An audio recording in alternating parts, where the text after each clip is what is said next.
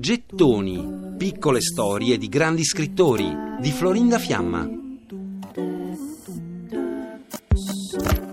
Perché non mi chiedete come mai indosso questi abiti così apparentemente fuori stagione? Ve lo dirò subito. Ho scoperto che quando un uomo come me raggiunge un'età avanzata, quella di 71 anni, la continua vista di vestiti scuri ha un effetto deprimente.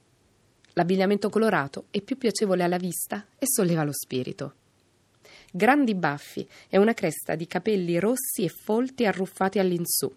Samuel Clemens, ovvero Mark Twain, indossava spesso un pesante cappotto di pelle di foca. Amava scegliersi con cura e stravaganza gli abiti, come il vestito bianco di Serge che indossava negli ultimi anni della sua vita e la gonna Oxford che metteva quando c'era un'occasione importante. Aveva una forte attrazione per i travestimenti e adorava le sue pantofole di pelle di vacca bianca. Da quando aveva otto anni fino alla sua morte fumò oltre venti sigari di scarsa qualità al giorno e spesso si addormentava con il sigaro in bocca. Nella sua casa di Hartford, Mark Twain si era fatto costruire uno studio lussuoso sopra la biblioteca. Ma quando le sue figlie crebbero, lo studio con poltrone imbottite e ricamate venne ceduto alle ragazze come stanza dei compiti e lui si trasferì in una stanza ben più umile, ricavata sopra la stalla. Mark Twain coltivava altre stravaganze, come quella per i brevetti. Nel 1873 brevettò il primo album di ritagli autoincollante del mondo. Ci guadagnò anche abbastanza.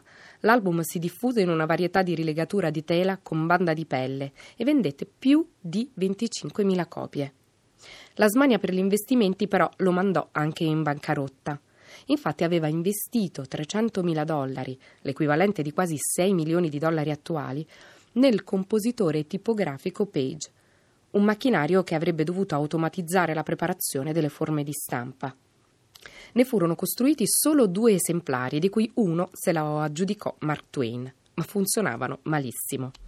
Per pagare i debiti causati da questo e da altri fallimenti, Twain tornò a fare conferenze in tutto il mondo e la sua prosa ad essere amata da migliaia di persone, perché Mark Twain sembrava nato per il palco. Fece tour mondiali di conferenze su ogni tema. Nel 1906 parla della nuova legge americana sui diritti d'autore.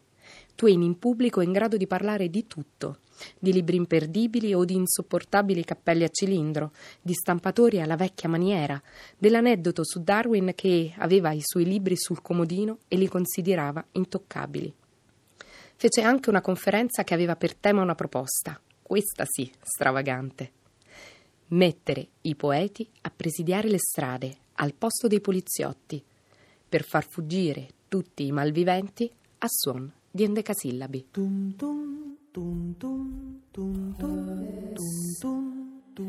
Per riascoltare e scaricare in podcast gettoni.rai.it